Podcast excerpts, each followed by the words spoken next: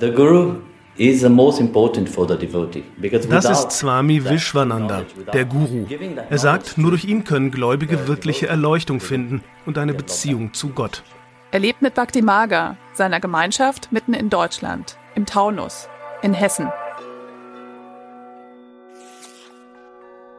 Wir haben mit mehreren Aussteigern gesprochen, die dem Guru vorwerfen, sexuell übergriffig zu sein. Einer der Männer spricht von Vergewaltigung. Es war so halb zwölf nachts. Er hat mich direkt angeschrieben. Komm hoch und massier mich. Als ich in sein Zimmer kam, lag er nackt auf dem Bett.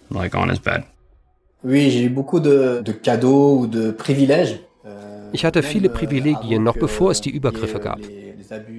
Ich durfte manchmal mit ihm essen oder es gab Geschenke. Aber als ich meinen freien Willen und mein Urteilsvermögen zurück hatte, kam ich mir vor wie gekauft. Dafür, dass ich ihm gehorcht hatte, wie ein Sklave.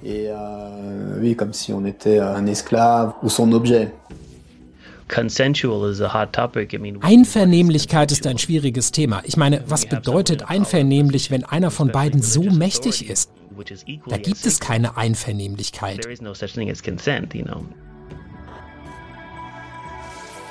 Zwei der Männer gehen zur Polizei und erstatten Anzeige. Aber die nimmt keine Ermittlungen auf. Nichts passiert.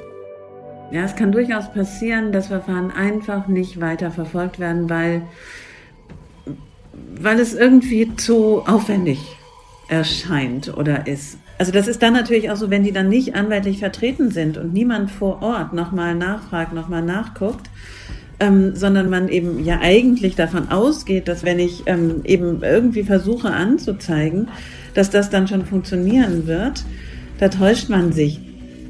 Der Guru Swami Vishwananda streitet alle Vorwürfe ab. Wir wollen wissen, was genau passiert ist und schauen uns deshalb in einem sechsteiligen Podcast die Sekte und ihren Guru genauer an. Just Love, ein Podcast des Hessischen Rundfunks und Haus 1. Ab 20. Januar in der ARD Audiothek und überall dort, wo es Podcasts gibt.